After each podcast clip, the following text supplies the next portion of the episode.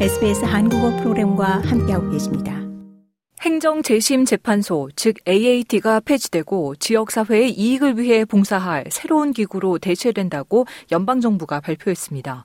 마크 드레이퍼스 연방법무장관은 행정재심재판소가 전임 자유당 하에서 9년간 심하게 훼손돼 돌이킬 수 없을 정도에 이르렀다고 밝혔습니다.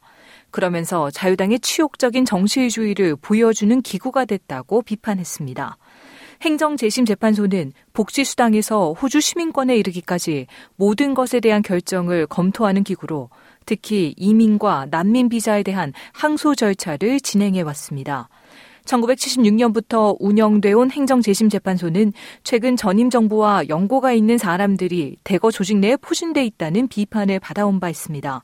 By appointing 85 former Liberal MPs, failed Liberal candidates, former Liberal staffers and other close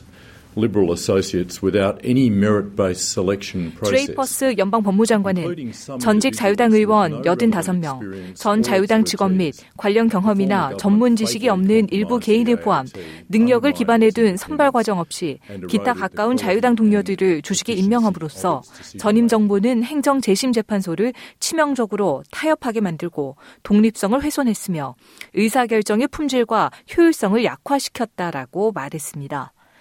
연방정부는 능력을 기반으로 재판관을 임명하는 절차를 지닌 투명한 새로운 기구가 행정재심재판소를 대체할 것이라고 밝혔습니다. 이와 관련 녹색당의 데이비드 슈브리지 상원의원은 이런 움직임을 환영하고 진정한 정의를 구현하는 공정하고 빠른 재판소가 창설될 수 있도록 공조하겠다고 알렸습니다.